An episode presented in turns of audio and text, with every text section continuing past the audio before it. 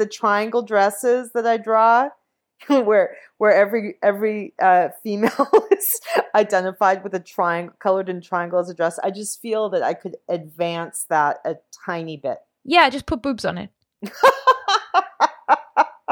All right, problem solved.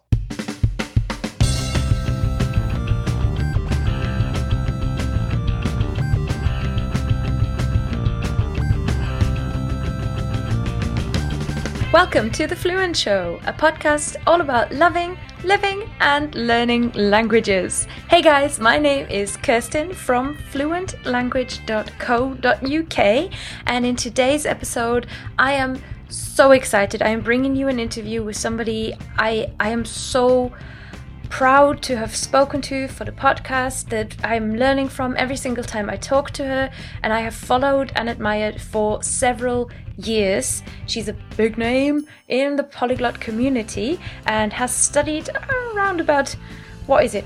15, 20 languages in the last decade.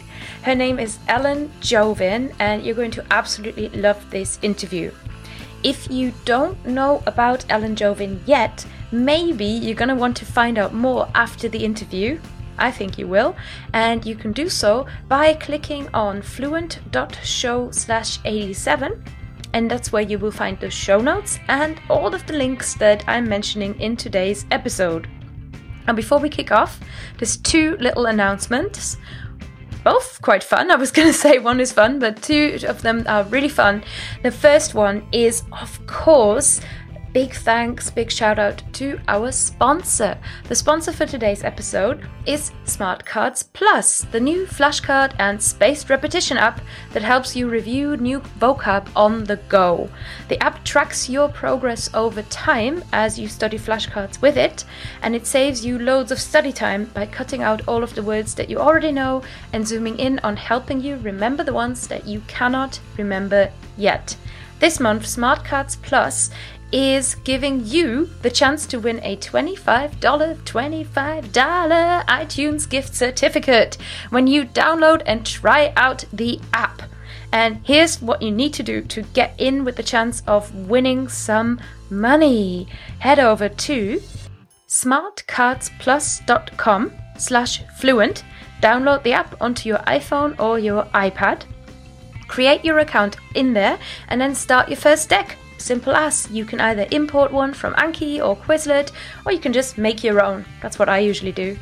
Share what you are learning then simply by posting a screenshot onto Instagram or Twitter with the hashtag SmartCardsPlus to make sure that either Joe, the app developer, or I definitely see it. So I'm so excited to see what you are learning with this app. And then make sure you follow at App Design Plus so you can be notified if you win. This is the first time I'm running a competition with our sponsors and I'm so excited about it. I think it's really wonderful way for you guys to get involved, for me to see what you're learning, to hear what you're getting up to, and you know, to help you win some free cash. It's fantastic.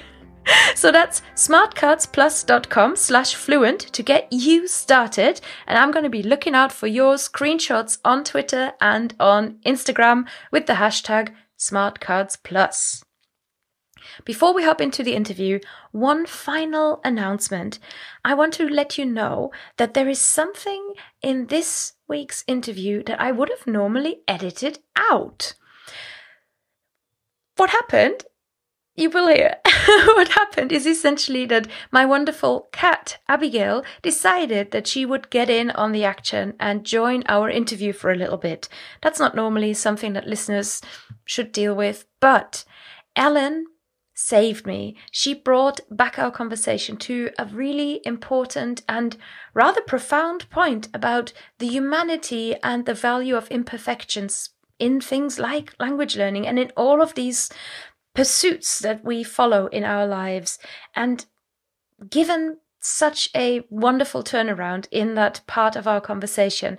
I was not able to find a way to take it out. So you're going to get the full authentic treatment of what happened, which is for 30 seconds, my cat was totally in the room. I absolutely love sharing this with you. It is a vulnerable point, and I would love to hear what you guys made of it. Um, and I would, of course, love to hear what you guys made of the whole conversation. It is important to me to share such new and interesting and different thoughts about what language learning means to us as people. So, especially for today's show, please do send me your feedback. Don't hold back, don't hesitate. I would love to hear it either in a review, perhaps on iTunes or on the podcasts app, or you can also tweet at me, and that is at the Fluent Show, or of course, email me, Kirsten at fluentlanguage.co.uk. My guest for today is one and only, she just told me by her name, Ellen Jovin. Ellen is a grammar freak in all of her languages, I assume, a former freelance writer, a founder and principal of Syntaxis, which is a communication skills training firm. Wowzer. Based in New York City. Ellen has a BA in German from Harvard. She told me not to tell people, but it's Harvard. And an MA in comparative literature from UCLA. And she lives with her husband, Brant Johnson, in a wildly polylingual apartment building. Interesting. On the Upper West Side of Manhattan, and can very often be found walking or running around the city listening to language lessons. Welcome to the Fluent Show, Ellen. Thank you so much, Kirsten. I, I already have about three things to scold you about, but I'm not going to. All right. You start scold scold away. No, I just was gonna. T- I nothing. You didn't say a single thing that was that was wrong. I'm just teasing you. what is a polylingual apartment? I need to know this. Well, it's the apartment building. My building yeah. is very large.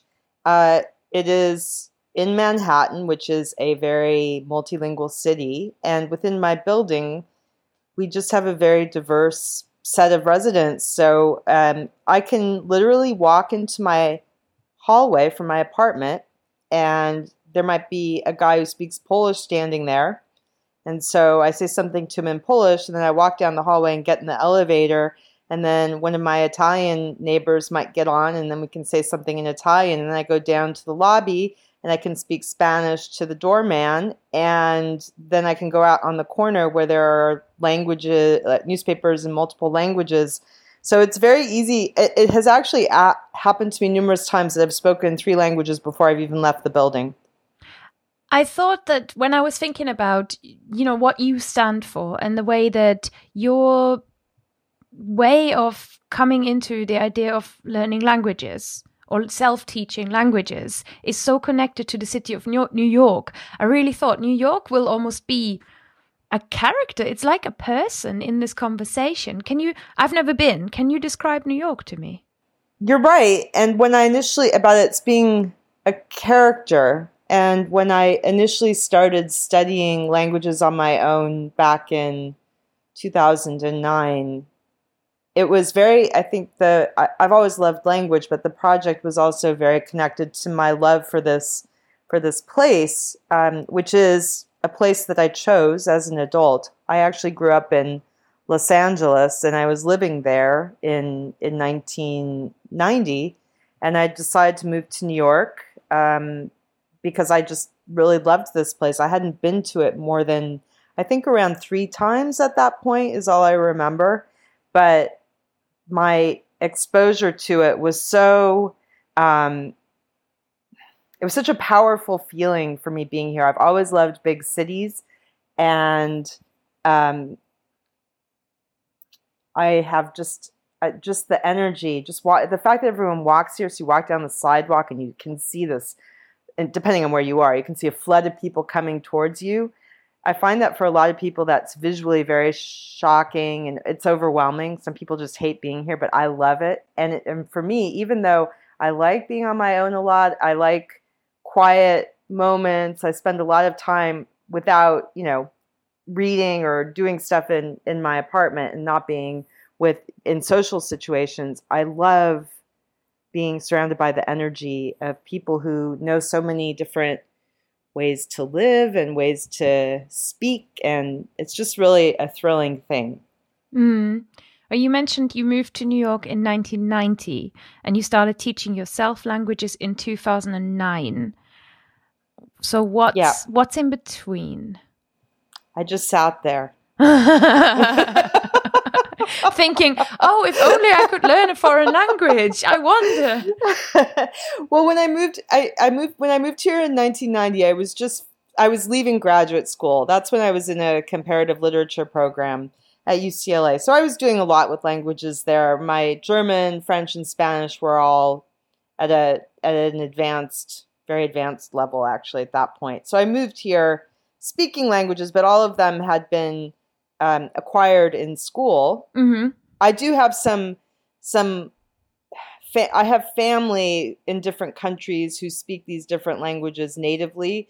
So I had also some familial exposure, but you know, visiting for 2 weeks is not the same thing as living in a place. So so almost all my language skills were acquired in classes. And I when I when I came here um, to New York, I was I was teaching writing classes. I worked as a freelance writer, and I I used my languages regularly. I would see people on the subway, like tourists, for example, speaking different languages, and I would go up talk to them and help them in whatever language. And then um, gradually, I started to forget things like my German really faded. My Spanish not so much, but my German really faded. It was kind of shocking. And at one point, um, I stopped approaching tourists because it was too humiliating to offer to be helpful, and then they'd say something, and I'd be like, uh. but- Oh, no, not- and he's like, not can you really sure what you said, but hi. Oh, the So I started to feel like I was false advertising. Um, so I kept I kept my Spanish at a pretty high level just because it's so common to use it. But um, at at the end of and I occasionally I would say, oh, I'm going to take Japanese. I'm going to take this. I'm going to take that. But I always thought of it in terms of classes. So over those 19 years, I had various. eh, You know, I, it wasn't like I was indifferent to it, but I thought of it as something that I had to pursue in a formal setting, not as something that I could keep up on my own. And that's really the difference. In 2009, I suddenly realized hey, look at all this stuff out there. I can really learn a lot without ever going to a class on my own time. And that for me is a revela- was a revelation. And it's something that I think many adults really they don't they don't realize is available to them. And even when I tell them it's available to them, it doesn't always make an impression. So I wish mm-hmm. it would make I wish it would make more of an impression. Can you remember the you you say a revelation and I imagine almost the light bulb moment, but can you describe what that's like? Well, I went. I I decided to go to the library to pick out my materials for my my uh, first language, and I was I was overwhelmed by the shell. The sh- I'm fortunate enough to have a, a public library here that has a lot of materials. It's actually the the volume of materials has declined a little bit, or it's being kind of shabbily maintained, which is disappointing. Um, but there's still quite a bit there. So I went and I was just overwhelmed by everything on the shelves because I really didn't know what these different things were and what the most important thing was to have. And one of the one of the um, you know, it's so there are a couple of things that I remember about that that I think are incredibly relevant for newish learners. One is Mhm. that the quality of the materials makes such a huge difference, and that is worth researching a little bit. I mean, I didn't mind doing it on my own, but I, I know that I took out things that were complete crap. All right, not complete crap because there's a little vetting there, but pretty crappy. And I took out things that were really great. And it took me a few weeks to sort through what was really amazing and what was not so amazing. And also, the other, the second main thing I think for learners um, if you're not taking a class or you're not getting a tutor, which are great things to do, I certainly don't knock that idea at all. Um, and in fact, maybe a point we can talk about uh, if we get a chance before the end is how I think classes and tutoring for me would be useful for certain languages where I had trouble getting far enough Mm-hmm. on my. Uh, I'm just making a note so I don't forget because my my brain is 52 and it forgets things sometimes. Okay, so like language, like entire languages. I'm gonna have to put like a in in the show notes for this episode. I think we should put a picture of your notes and a picture of my notes here. well, because they are such a they're gonna be they're gonna be a mess of brilliance. I think.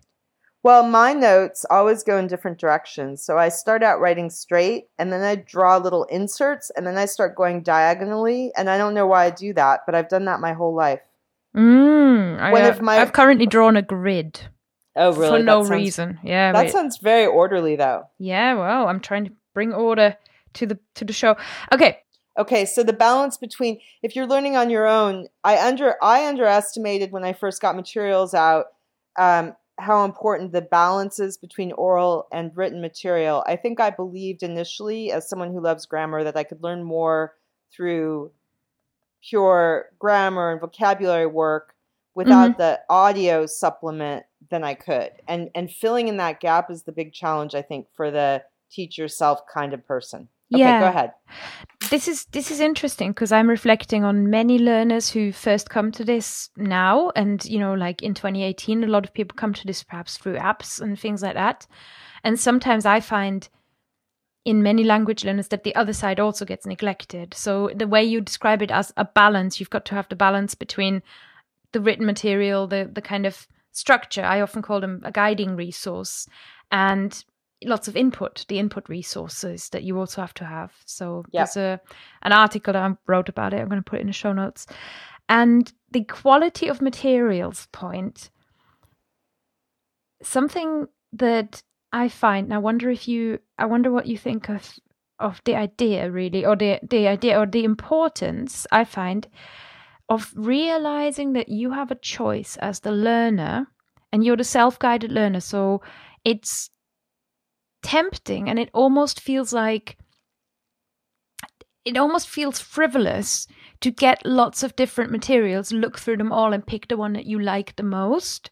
But the differences in styles, although they're all teaching the same language and they will teach you the same rules, materials differ so much in styles. An Assimil is different from a Teach Yourself, is different from a Rosetta Stone, it's different from a a, a, a tutor or a video course. There is there is such a variation in these styles. I think people people don't often realize that test driving different materials, especially when you're a new self teacher, really pays off. So much. I thought of about 18 different things while you were saying that.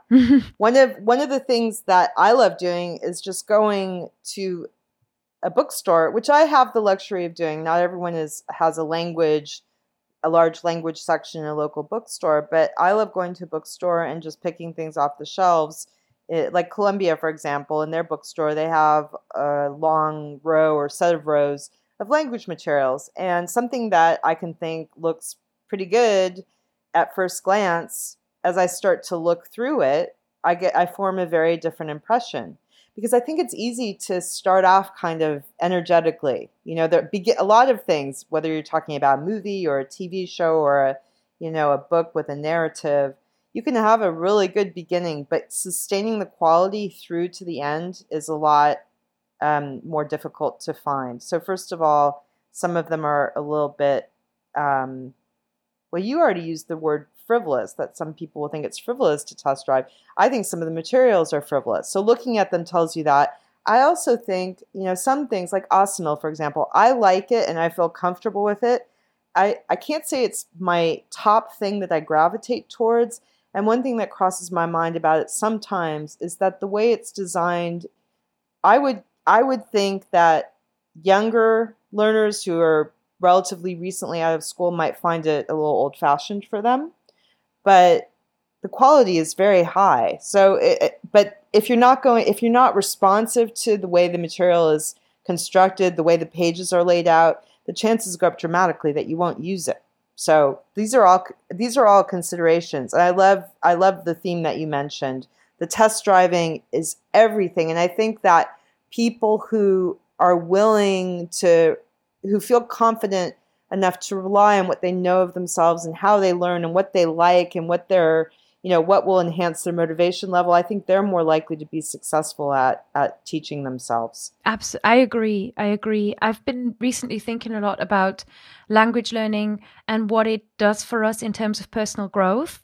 And one of the things that it it does do for you if you stick with it is you learn a whole new area in which to trust yourself. If you self, you know, if you can manage to teach yourself a language, first of all, you can pretty much manage anything in terms of persistence and and you know i mean it's an it's quite an intellectual venture as well. But also you've got to learn how to trust yourself. It's so easy at the start to look for the method on how this is done. Instead yep. of instead of feeling a little bit about what you respond to and what you just you know what you react positively to well this is why i think that in this area i have there are plenty of things I'm not good at, but one thing I'm good at is hedonism. I know when I, am a hedonist. I know when I'm having fun, and and that and I'm and I'm extremely driven by that.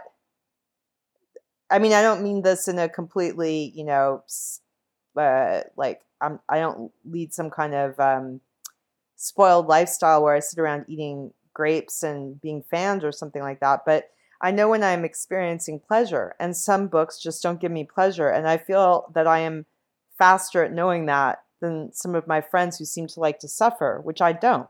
I don't like to suffer. So if I'm gonna, if I buy a book and it's not appealing to me, that book is getting put away and I'm getting a different book. Oh, and you know what else is funny to me about this? People who will spend $300 on a class or even more on a TV set are reluctant to spend um, I mentioned 300 because I think that's a common amount in that neighborhood, 300 to 400 dollars for you know a relatively brief class in Manhattan. So that for a language class. Mm-hmm. So people who will not hesitate to spend that, they'll hesitate to buy you know four products instead of one. When we're talking literally about sometimes like you know okay maybe it's 60 to 80 dollars versus 15 that makes no sense to me because it's still so much less than they're willing to spend on a class or um, something unnecessary. It's it's like a bias against investing in more than one book.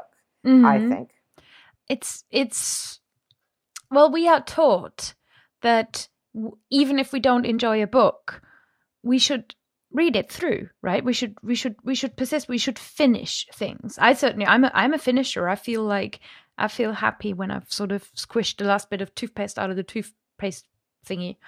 But with books, I'm the same. I'm like, when I've finished reading the last page, I like that. I find that it's a, a satisfying feeling.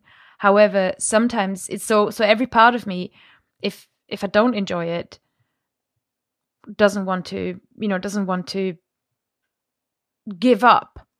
And I don't with yeah. languages that can that can quickly go into an area where you where you're just what you're just not being very nice to yourself right? Because then no, something comes in there about where you think well clearly i'm not working hard enough. I'm not xyz enough. I find that the the internet um, community area where we where we see a lot of other people doing their thing can sometimes give you a feeling of being a persistent underachiever so I very often make make like a point out of like I've been learning I've been learning the same language for two and a half years, and sometimes I meet people and I say, "Oh yeah, I can. I'm I'm approaching a conversational level in Welsh, and for me, this is like slow Kirsten, you know, tortoise person."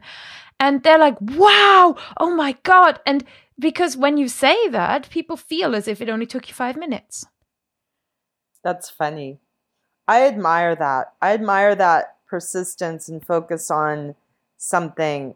And um, I also admire the Welsh part. I haven't studied. I haven't studied Welsh, but I'm I'm kind I'm fascinated by it. Oh, have you been using say something in Welsh.com? Yeah, yeah, it's so fun. It's so good. It's so good. Really? Yeah, yeah. I've heard nice things about it. I've used that. I've used um, the BBC has a free course on its website.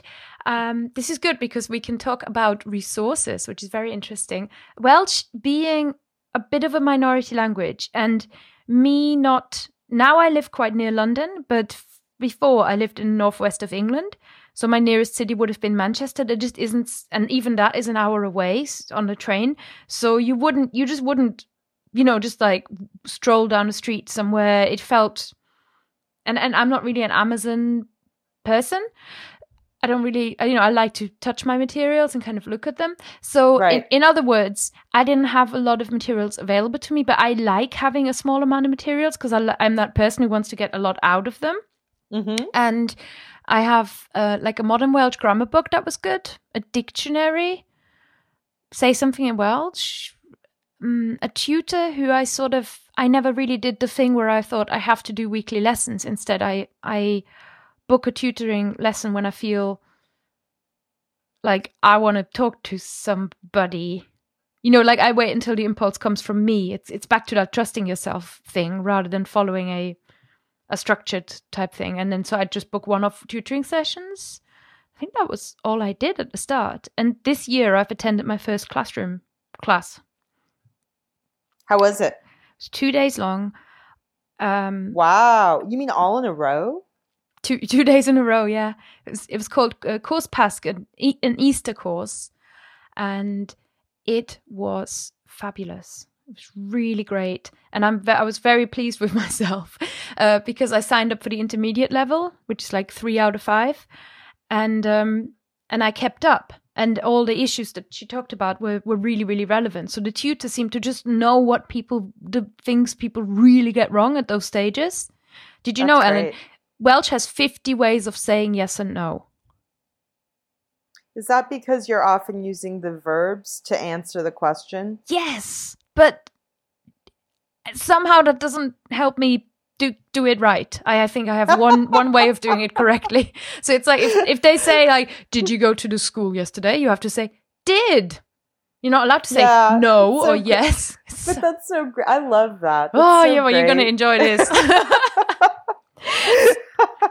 so so that was that was kind of my my first ever self-studied language as well. But with your vast experience so let me let me think how do i s- ah, so many questions about self-teaching a language and i don't want to necessarily ask how do you go about it in in that? I think i'm curious out of all the ones you've studied can you can you name all the ones you've self-studied? Um, I could, but my brain that might hurt my brain. Okay, I mean, do you want me to? yeah i'd love to hurt your brain Before I do that, may I just tell you that I think it. I, I like the way that you pronounce the word tutor. It sounds so much less. It sounds so much prettier than when I say it. I kind of say tutor, whereas you had you you have your asp tutor. How do you say it? Say it again. Wait, what say your say your say it again. Tutor That that sounds so much cuter. Oh, oh, Yeah. Why? I don't Americanize my T's. I know. I mean, that's a that's a problem. That's one of the things that I don't love about American English. All right, so I let's see. I self-studied obvious ones like Italian, Portuguese, re-self-studied German, French, Spanish, um, Chinese, Korean, Japanese, Persian, Arabic, uh, Irish. That was hard. That was really hard. Um, but really super interesting. Um, I'm forgetting entire language families now. I mean, I've studied, a t- I've self-studied a teeny, teeny, tiny bit of Swahili, but I don't even know if I should get credit for that. Um, Norwegian a little bit, Swedish a little bit more. Forget uh Hindi, Urdu, which you know overlap substantially. Uh, what am I forgetting? I don't know. I'm forgetting things. Mm, I'm I'm scared. So you're making me scared that I'm going to offend a language. So I'm going to have to go to my website now. mhm. I actually there Well- I have actually I've actually studied a few that um I, I haven't put up on my website because I started roaming around just doing random Pimsleur oh Dutch random and Greek Hebrew um I uh, Pashto that was super interesting doing Pashto um and and Yiddish oh I forgot Russian and Polish sorry Slavic languages I did a little bit of Ukrainian too I mean, I love Slavic languages. I feel a kinship with Slavic languages. because there's so much grammar and I love grammar so much that I just find them like I'm sitting there with my eyes open in disbelief that they could possibly have this many forms. Mm, mm. Have you ever done, have you ever done Latin? I haven't. I signed. Well, I took. I did register for a Latin class sometime between arriving in New York and starting to study languages on my own. This was one of my my projects, and I, I lasted three Saturday mornings because you know I was like thirty and I was still no, I was probably still in my twenties, and I I just didn't like getting up that early and going to class. but but I have Latin books on my shelf, and I, I feel as though it might really transform my like my life outlook if I took it because it's felt like a hole for so long. Like one of the reasons I wanted to study French initially was because you know how you're reading along in some um, English novel, and all of a sudden there's a quote in French, and it really bothered me that this happens so often, and I couldn't um, understand the quote. And the same thing happens with Latin. I really, well, although I can usually puzzle it out, it really bothers me that I can't automatically read the quote with some authority. So I might read, I might study Latin mostly so that when I read English or other novels that have Latin citations in them, you know, to add philosophical weight, that I can say, aha, I'm a part of that too. Uh huh. It it is interesting that you I think in Pashto and in Irish, especially Irish, you mentioned that you found it hard, but then went went quite quickly from saying it's hard to it's interesting, which is such a positive way of reframing that that a lot of people get stuck in this is too hard. I'm not going to oh. start. Yeah, and I almost feel bad that I said that because who cares if it's hard? That a, just isn't a lot really of people, right? I guess, but that isn't really particularly I mean, I think it's I think it's enjoyable for many people to do things that they feel they're good at. You know, there's there's a reward. Like for example, I might like yoga more if I were if I were flexible. I'm just very average in that way. Um, but that but that doesn't mean I can't go and enjoy it. And I, I think that's true with a lot of activities. However, and maybe this is a, a depends on the individual. I think a lot of us gravitate towards things that we are pretty, you know, that we feel good at sometimes. I don't know. I read a book by a woman who claims to be terrible at languages and that didn't stop her from writing about the experience or persisting. So I don't know. I mean, you can take pleasure in things that you're bad, that you feel like you're bad at, or that you're not, you know, the best at, or something like that. But in general, I suppose there are there there's a feeling of reward. Like I enjoyed studying Italian because I felt at the end that I could really speak Italian. Um, I enjoyed studying Irish, but at the end I didn't feel I could speak Irish at all. I mean, I just learned a little bit, but now I know about all the crazy lenition stuff, and you know, I have my book that I can look at on my shelf that is entitled Irish Nouns, and that's mm-hmm. the title of the book. I mean, how would I? I wouldn't have known that there's a book called Irish Nouns and that you could have tables and tables of different forms that the nouns take depending on where they are in the sentence and that kind of thing. Oh, you're gonna love I, Welsh. but I think that's really cool, and that that aspect of it, the the residue aspect. You know, one of the things that I'm very that I think a lot about now these days is forgetting because I spent I've spent almost a decade studying a lot of different languages and I forget so much. And some people say, well, how do you, I actually get questions often, how do you remember them? And my answer is, well, I, I don't really unless I'm continuing to work. But there is a residue, you know, so if I restudy them, it comes back more quickly. But um, but I don't, I guess I don't really care about that. I, I do, I did what I did because I enjoyed the process. I think it opens up a world into another culture. It enables you to make new friends who are native speakers of other languages. That's mostly through social media, but also through the medium of New York City, where I can find people. And um, how is that not worthwhile? I mean, yeah, I would love if I remembered everything I ever studied, but I'm I, I don't. I'm I'm masterful at forgetting. And in all those different languages, did you always go about them the same way? I guess you came to them the, the same way, I guess, that I did, which um, the, the the one head start that that people like us who've done institutional language study for so long have is that we already feel like we can do it and that we we sort of know what we enjoy at least on a very basic level and i guess we don't hate grammar because we were put through too much of it usually so well i'd say with with german and english exposure you probably had a lot of grammar mm-hmm mm-hmm yeah being german you you just yeah. I don't know that many Germans who say to me, "I hate, I hate grammar." No, we can't. Do you hear that? that? Never. Never. That's but I learned I did grammar stuff in primary school. We we were, you know, I remember being I don't know, 8 9 years old and way before we did the triple, you know how Germany has this reasonably segregated school system. Yes. Way before we split we were underlining nouns and subjects and ob- I don't know about subjects and objects, but definitely nouns and verbs and adjectives, which is more than some English people ever got taught in school. Yeah, and I, uh, I mean, I have met people. I'm just trying to think. Uh, this isn't a scientific survey or anything. I have heard people from other countries with, you know, some significant grammar say they got too much grammar in school, but I don't think I've ever heard a German person say that. My two of my sisters were educated in in Germany, and I certainly never heard that from them. But we may have a genetic proclivity towards towards towards liking it. I don't know. so your your self study method. Oh, oh, is it the same across? Mm, is it the same, or did it? How did it evolve over your decades?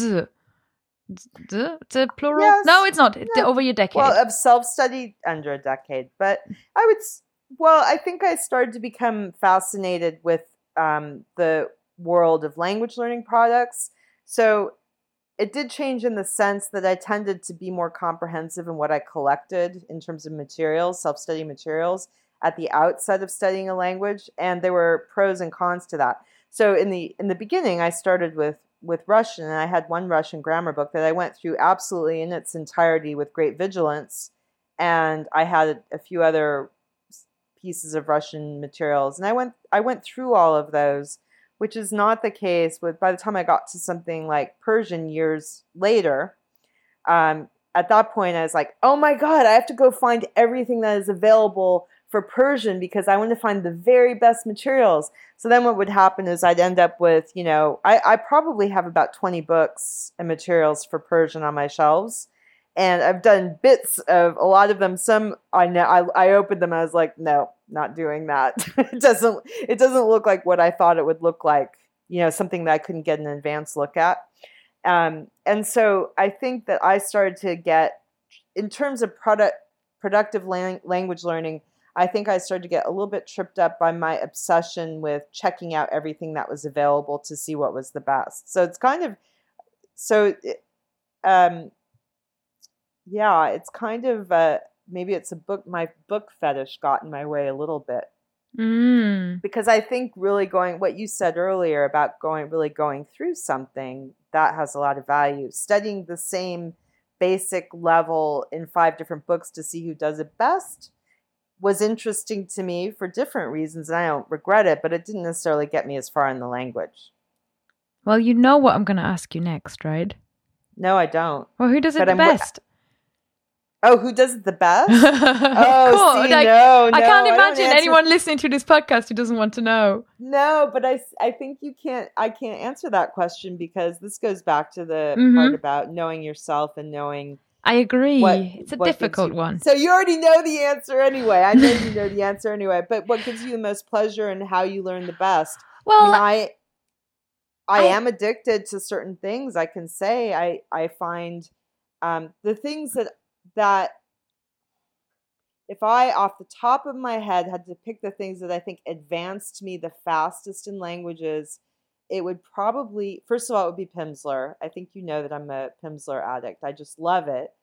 But I meet people who don't like it, you know? Those are the audio lessons, 30 minute lessons. And those are the things that I, I love them in part because I can run errands and exercise and whatever while I do those. So it's not you know, I get to multitask and get double pleasure for for my money and time basically. And the other thing, if I really had to just stand back from all the books that I've tested, I actually really think the practice makes perfect books from McGraw Hill for some of the major European languages.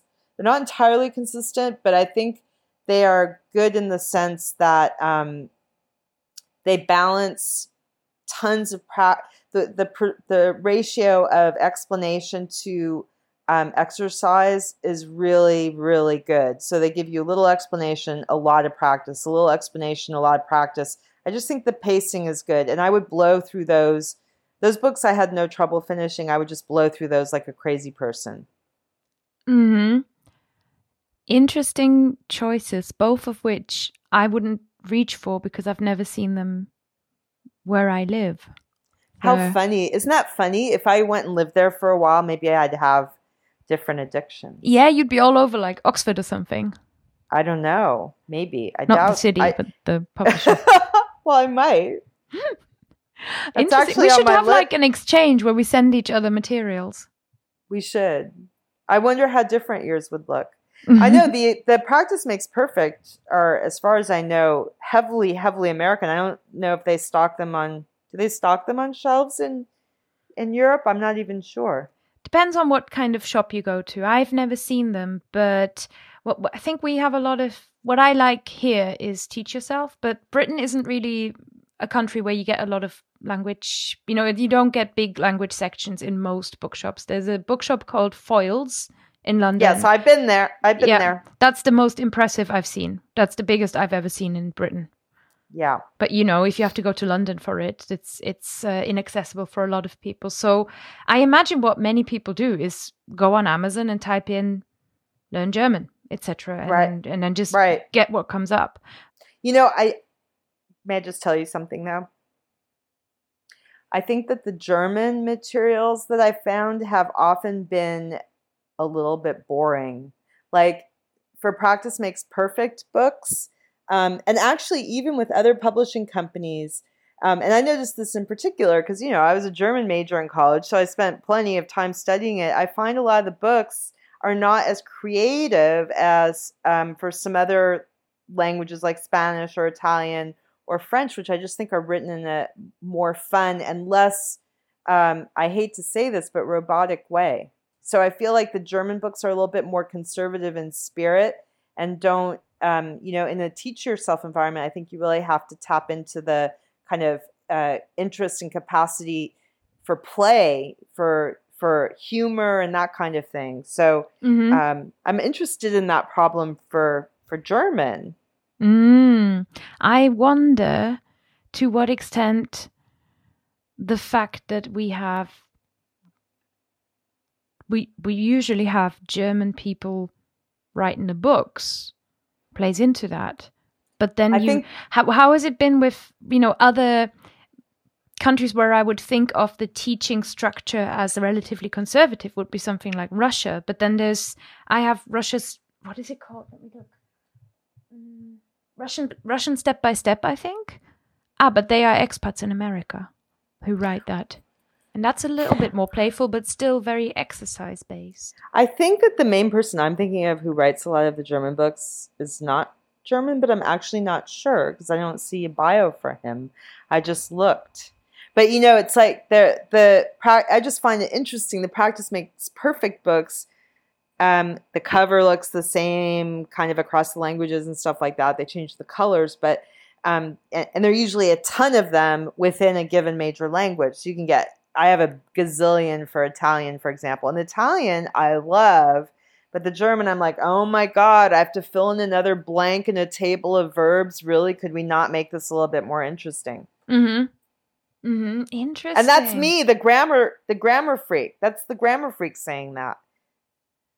I know what you mean. I know what you mean and it's okay. Well, I'm making a German course at the moment, so I'm just going to make a little note for myself. Be more creative, Kerstin. Fa- fabulous. well, you. Well, I'm not concerned about you because you have a sense of humor. I, and and and that's something that you find well, and it's interesting as well. And to come back to knowing yourself, knowing that you like materials that bring a sense of humor into this is is really, really important. Do you ever think do you ever follow a specific routine in in a week? Like, do you sit down at the start of the week and say, okay, here's what I want to get through, or maybe in a month, and you say, this is my goal, and then you work backwards and think, how do I achieve this goal? Or do you? No. That sounds way too systematic for me. I really am very in the moment, Mhm. like what's giving me pleasure. So, so for instance, um, in studying a particular language, it might be Monday, and I have X number of things to do. And during my free time, I pick up the thing that I most feel like doing in the moment for that language. And then, if after 15 to 30 minutes, I'm thinking, you know, this isn't kind of tickling my language bone right now, um, I'm going to try some vocabulary work instead. Then I might do that for a little bit. And then I might, you know, have a music break and then I might do audio. So I really, I really am pursuing not a schedule, just really what the the pleasure of the moment is for me. Mm. Something that comes up for me is because you have a communications trainings company, training company, which means you're self employed. And to a certain extent, are you flexible? Like, are you flexible enough in your day that you could follow your it's time for Persian impulses if you if you wish to do so? Yes, I have a very unstructured life. The Mhm. the main structure is when on days where I go to a company and I teach a writing class that will be of a particular length. You know, I might teach a writing class or a grammar class or an email etiquette class or an editing class, or I might even give a talk on how to learn a foreign language on your own. Sometimes I do that too. But it's a defined period of time. I go to the client's location. Sometimes it's in it's mostly in New York, but it might be somewhere else like I was just in Ohio last week and I'm going to California next week. And one time, a lovely, lovely client sent me to Bermuda to teach. So if anyone listening here has a training need in Bermuda, I really enjoyed it and I would love to go back. But anyway, so um, as long as I'm not teaching on a particular day, I could mostly do my work at night if I wanted, or during the day, or on the weekend. I mean, I do have kind of a seven day work week, which I'm not sure is totally good for me, but I have a lot of choice in how, uh, you know, if at 10 o'clock I'm thinking, okay, I want to do my evening walk at 10 o'clock in the morning with um, Swahili and try to remember what I forgot since last summer, I could do that.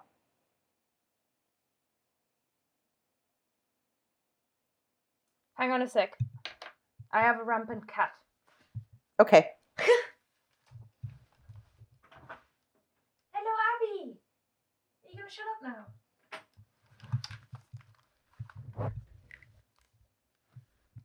She does not usually end up. Uh, literally, was making massive amounts of noise at the door. Imagine this. Comes in, looks around, turns around, nearly walks off. Can you hear her? No, but you know what this reminded me of? It reminded me of that guy who was giving, wasn't he giving, he's American, but I think he lived, in, was he living in England and he gave an interview to the BBC and his kids walked in? oh, he was so good. I mean, I must have watched that video about a hundred times and I died laughing. I still like to watch it, you know, if, if suddenly I remember it, I'll go watch it again. I think that for me, that captures that that's like a universal theme that connects to language learn, learning. I'm going to pull it back to this that there's such the spontaneity of the moment and the the combination of the unexpected, the funniness, the tenderness, the I don't know. I mean, the the language stuff for me. Sometimes I just I'm reading something and I just laugh out loud because I'm like, that is the most ridiculous example. Or I'll meet someone in the elevator and we'll have the most bizarre conversation about whatever language it is they happen to speak that I've Mhm. studied or I've studied and forgotten. I just, I don't know. I just let those little, those little kinds of things, um, those little human um, surprises are what I love about language learning. and it's a funny one to or it's it's something i'm observing is that you have no method you have no you know like some people are a little bit more methodical and share in that way share from that from that point. I, I remembered i interviewed recently gabriel wyner who is very much methody. And i've spoken to benny lewis before who, you know who goes by his method right? He says this is this is how i do it. This is always how i go how i approach it. Whereas in the same way as you i'm i'm sort of beginning to almost come up with my own taxonomy of people who are who who engineer this whole thing and people who who who are like you say hedonists who who do it and would do it anyway because it's fun and it's not necessarily driven by here is I I'm dreaming of getting to level B2 or something like that. Well, and yes, I, I'm always happy to get to level B2 if I can. I won't, you know, I won't turn it away. But um, mm-hmm. yes, and I, I mean, I do like to try to be helpful to people who are learning, but I have so many caveats attached to my recommendations. Like, well, if you're this kind of person, you might like this. I love this, but you might, not like this. So it's it's difficult for me to. I'm not. I'm not trying to cut through to like, yay, here's the way to do it. By the way, funny detail: Gabe Wyner, he went to the same high school I did.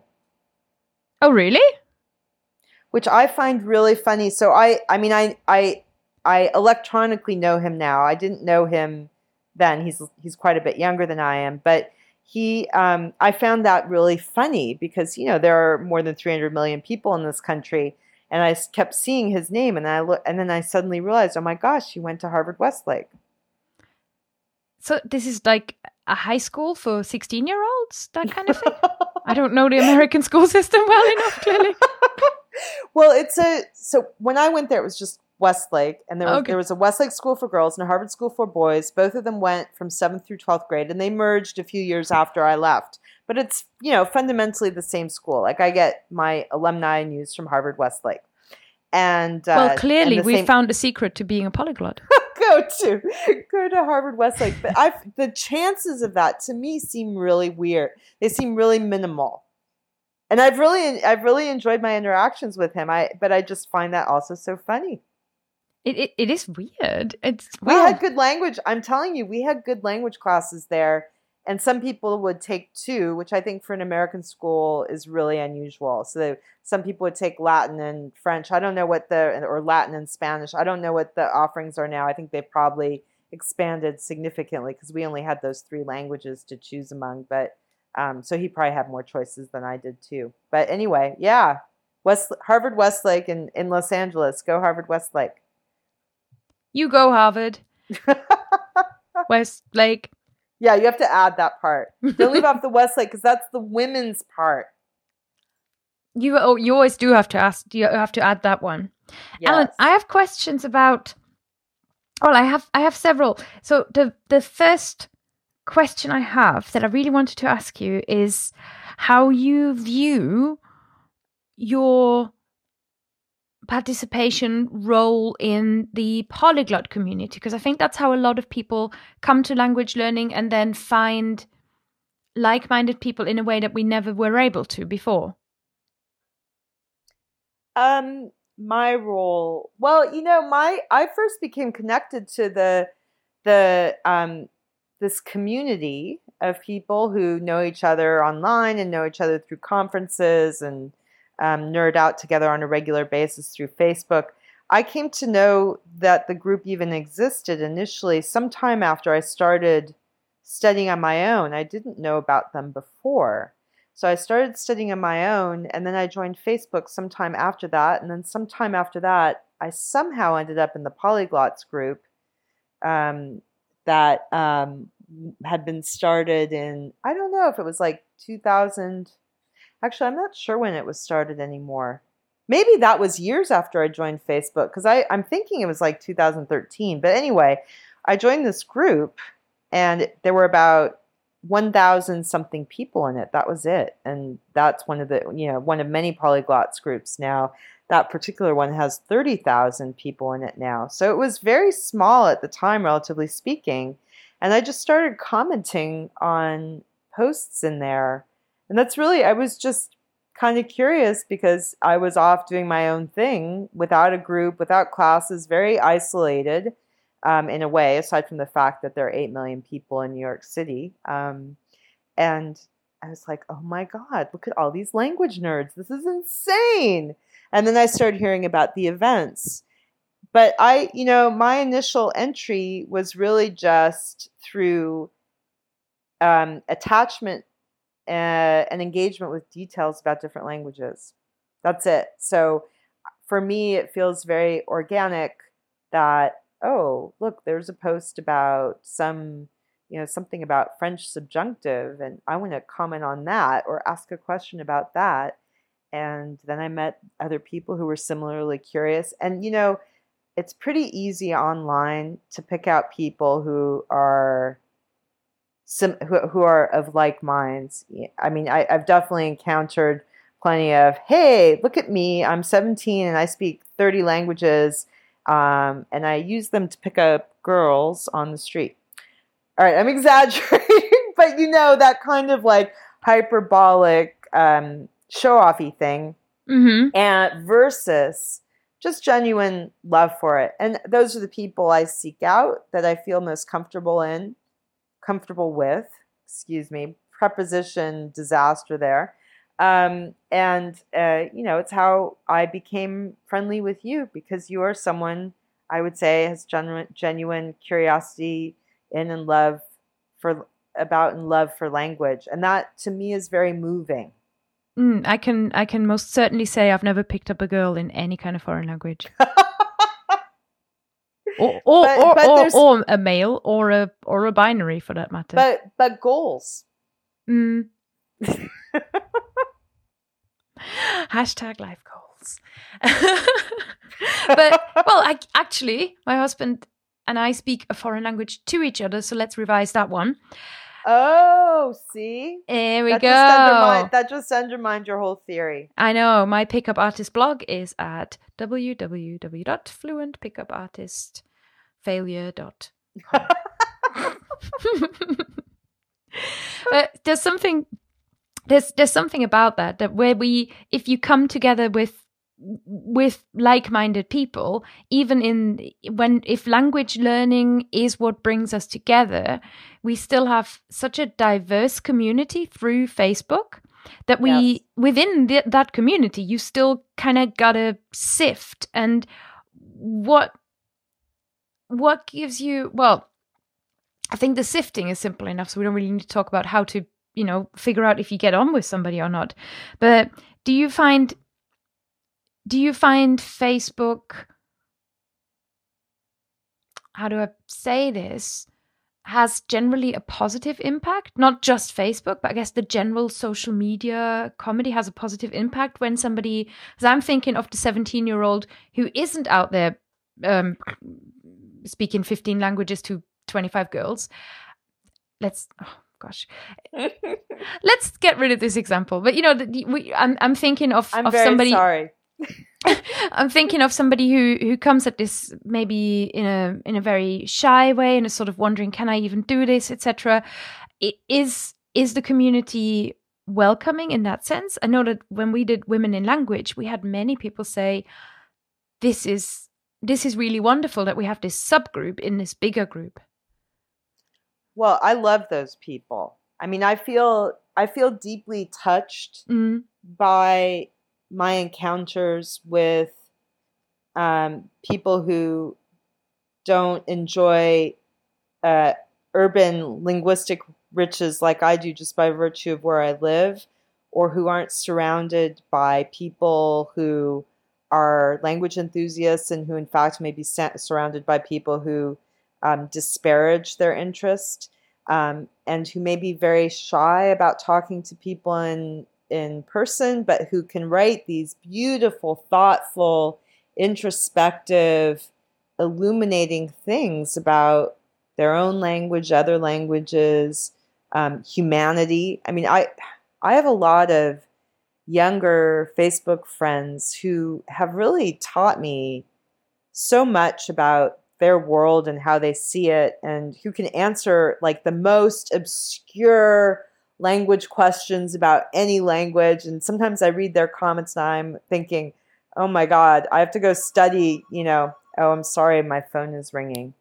um, I, and and then I'm thinking, oh my gosh, I have to go study uh, up before I can understand their comment, and they're just so smart and thoughtful, and uh, I don't know. It makes me emotional to think about. it, Honestly, I, that for me has been life transforming. I think I think it's a very beautiful thing in that sense. And I, you know, for all the discussion right now that's going on in the UK and the United States about the pernicious impact of social media on politics and on society, um, I, I, do believe that a, a smart and careful user of social media can really grow from it. I do personally, as an easily addictive kind of personality, um, have trouble with it because I get so enthralled with you know whatever dialogue is going on, like whatever furious conversation is going on about some word that um, I suddenly you know find a thread about that I find fascinating. I, I find that it's hard to leave and go outside as much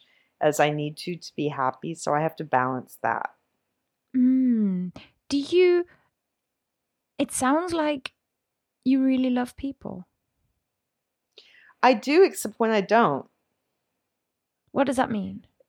Well, I I I have my moments of grumpiness. I mean, I I confess that in our current our current political climate here, I've been pretty disillusioned a lot in the last couple of years, and it, it th- that makes me sad. On the other hand, I do really love a lot of different types of people, and I believe that I learned from them. And not that not that my entire life is like one big uh, educational mission. I don't mean to make it sound like that because that sounds kind of stressful and you know like monomaniacal. But um, but it, but there's so much that we can learn from all different kinds of people, and I have conversations with random strangers all the time. And if it's in English, that's fine, and if it's in another language, that's fine. I think that the access that language study has given me to more people around the world, especially through the vehicle of social media, is something that I, that I will never take for granted. It's a it's a gift, um, and I'm honored to be a part of it. Mm. So, do you feel like do you feel like that's enough, or do you ever feel like you want to travel? Because this is oh, interesting that travel doesn't come up much in when you speak about languages. That's true. That's partly been work constraints and things like that in recent years. But um, I expect that I'm going to be traveling more in this next decade. Mm. I have plans. I have plans. So um, I, in fact, I'm thinking of going and getting my all my shots, so I can go to any place. You know, like preparatory shots. Oh, uh, yeah, not like vodka tropical, shots. Tropical disease kinds of thing. I sound like I sound like a dog being taken to a vet. no, you know, so that I can go to places where you have to get fancy vaccinations in advance, kind of more spur of the moment. So I have I have plotting in my head.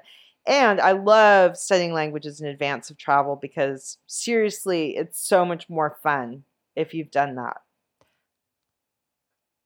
Here is a question, something that stands out to me talking to you that you don't really get with many people when they talk about language learning, when they think about learning in general, is the, the I'm I'm noticing how comfortable you are with saying, yeah, that didn't happen in the next decade. Like there is such a long view to how you seem to think about learning languages, forgetting languages, relearning languages, and I don't often perceive that well, I think that probably is mostly a function of my just being older, though, mm-hmm, mm-hmm. because I have gone through um, 20, I just had to do a little math in my head there. I've gone through three decades as an adult, and they have brought changes and surprises and so on. So I definitely have more of a marathony as opposed to a sprint um, conception of my own life. I, I mean, on the other hand, I do realize that our lives are finite and eventually they end. So, um, but but I don't feel in a rush to do anything in particular. I just feel like having it be naturally integrated into my life and and you know what what gives me pleasure.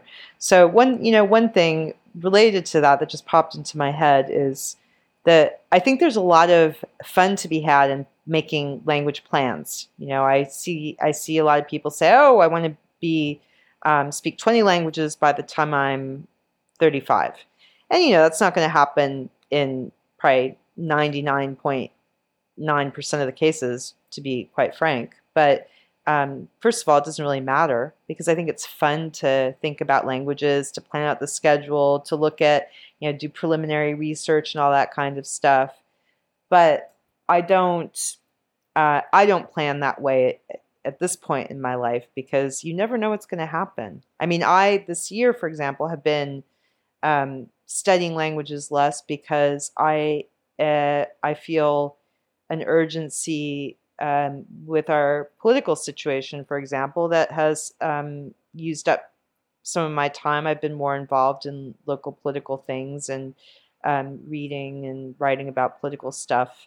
Um, that requires me i mean it requires me to write in english and to think in english. And i can and you know one of the things i've reflected on is it's really so much fun to study languages but i also really need as an uh, as an adult as a thinking adult as a concerned or engaged adult i need to right now i need to have plenty of time to focus on the kinds of ideas that i can capture at the highest level only in english I can't ease as you know. I I mean, I could get close maybe in German or Spanish, but that's not really the point. I'm I'm thinking locally, and I'm um, concerned locally, and so the expressiveness, the ultimate expressiveness that I get through my native language, um, has really mattered to me a lot in the past year, and has been a distraction. But so that but but that's how life is. It doesn't matter mm-hmm. whatever you need whatever you need at the point you're in i like that i like that really as a as a closing point to to leave it on i've already talked you into coming back to the podcast so i can ask you all the other questions next time but... i find you very persuasive so pretty much i'll do what you ask me me to do do come and visit please in in england I would love to. It's on my list. It's on my list. I hope I hope pretty soon. You don't I need may, shots. You may you may hang up and find you know find me knocking on your door. Yeah. That would surprise you. I can't deny that that would surprise me. At this, I to conclude the. I'm so happy. There's something. I've I've read a lot of the sort of language learning research, and the I've read a lot of research on motivation in language learning, and there is there is this way that you can look at motivation as extrinsic and intrinsic. And to hear you speak and to hear you take the really this long view and this sort of I'm I'm going to do what I need to do at the time that I think it's important which has this intrinsic confidence and self-trust that that can guide in my mind guide successful self-study but also has this it's like a case study of looking at intrinsic motivation. Really somebody who says i do this because i just really enjoy it. I have a love of language and i want to celebrate it. And to what extent do you feel do you want to share? That's certainly how i often feel well, wait, was that last thing a question? It became one sort of halfway through the sentence, yes. Oh, can you can you repeat the question then? Do you feel you, you know, you wanting to celebrate language, wanting to enjoy language for yourself is is clear and stands out. To what extent do you feel like sharing the joy is is important to you? I feel it's everything really. I mean, this comes up a lot in the in the writing classes I teach in English, but I think it applies across the whole spectrum of language love activities that I that I have. I speak a lot in my writing classes about um, the importance of authenticity and of saying to the person that you're writing to something that is true in a graceful way. You know, like a lot of people have kind of this. Um, they spin stuff or they you know they use language that's not natural to them or something like that. There's an artifice to it. So what i i think of when i'm writing or when i'm even when i'm trying to speak in another language i guess I'm, i don't want to stretch this beyond reasonableness here this comparison but i'm thinking of I, I feel like what i'm doing is true. It's honest. It's not i'm not studying languages because I think I should study them. Um, I'm studying them because it makes me feel happy. I'm not writing you this email about XYZ in a work context because I want to manipulate you. I'm writing it to you because I believe what I'm saying and it's true. And so the more when you when you look at people, you know, when you face other people as you turn outwards, which is I think what is really important to effective communication, not looking internally at yourself, but looking externally at the person with whom you're communicating, do you feel that there is authenticity in what you are saying and doing? And if I feel that, I feel at peace. Hmm. Mm, that's so interesting. The idea of it goes, it almost goes back to this marvelous insights I've been having only in the last sort of six weeks because, you know, it takes a while to get there in your life, perhaps. But this idea of what we do and maybe the hobbies that we have, but also the weight of, of what they mean and the way that they're a part of our self expression. And we are, like you say, like we have to share what is true. That's the way to be a good person uh, is in this world that we live in where the internet is full of you know, mirror images and distorted images of people. I like the way you said that. Hmm. Well, I feel very profound right now. so I'm, if, gonna, I'm gonna get I'm gonna get off the phone now and go to like a really fancy restaurant and then take pictures of my food and post it. Can, cannot wait. So, if people want to see you be authentic on the internet, do you like that bridge there? So good. Thank you. Your website is ellenjovin.com, where you do review materials with the caveat that even if it doesn't work for me, it might work for you. yes. Fantastic. So that's ellenjovin.com. If you are a listener and you have not heard of Ellen, and I'm also going to put some of her conference talks in the show notes that Ellen has shared, which is this Ellen, you're a you're a mistress of the visuals. It's wonderful to it's, it's wonderful to watch your your talks because are you re- are you referring to the drawings? Yeah, yeah, because you just draw so you all know, your slides and they're, they're just really. But I just have to tell you something. I am working on my drawing skills. I'm going to see if I can take it up a notch. Oh my god! Oh my I know god. because the triangle dresses that I draw where where every every uh, female is identified with a triangle colored in triangle as a dress. I just feel that I could advance that a tiny bit. Yeah, just put boobs on it. All right, problem solved. Skill Put away.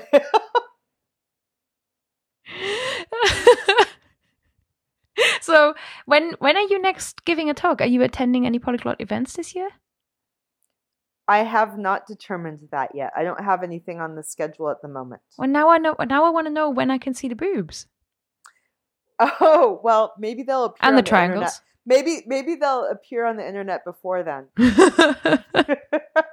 so, if you would like to see Ellen's wonderful triangle drawings and hear her talks, which really are such a refreshing and wonderful perspective, and and like we said, such a and uh, stand out through the authenticity and just the honesty which with which you go about this. There's just no no no pretense around it, and it's it's, it's a joy to watch. Also very entertaining. Just hop to the show notes, and they're going to be at fluent.show slash 87, and that's the number of our show today. And that's it for me. I don't want to keep Ellen any longer. But Listen, if, it's always a pleasure to talk to you. You make me laugh. it's I I really enjoy talking to you too. I feel like I feel like this sense of just the drive to do it and the joy of doing languages and the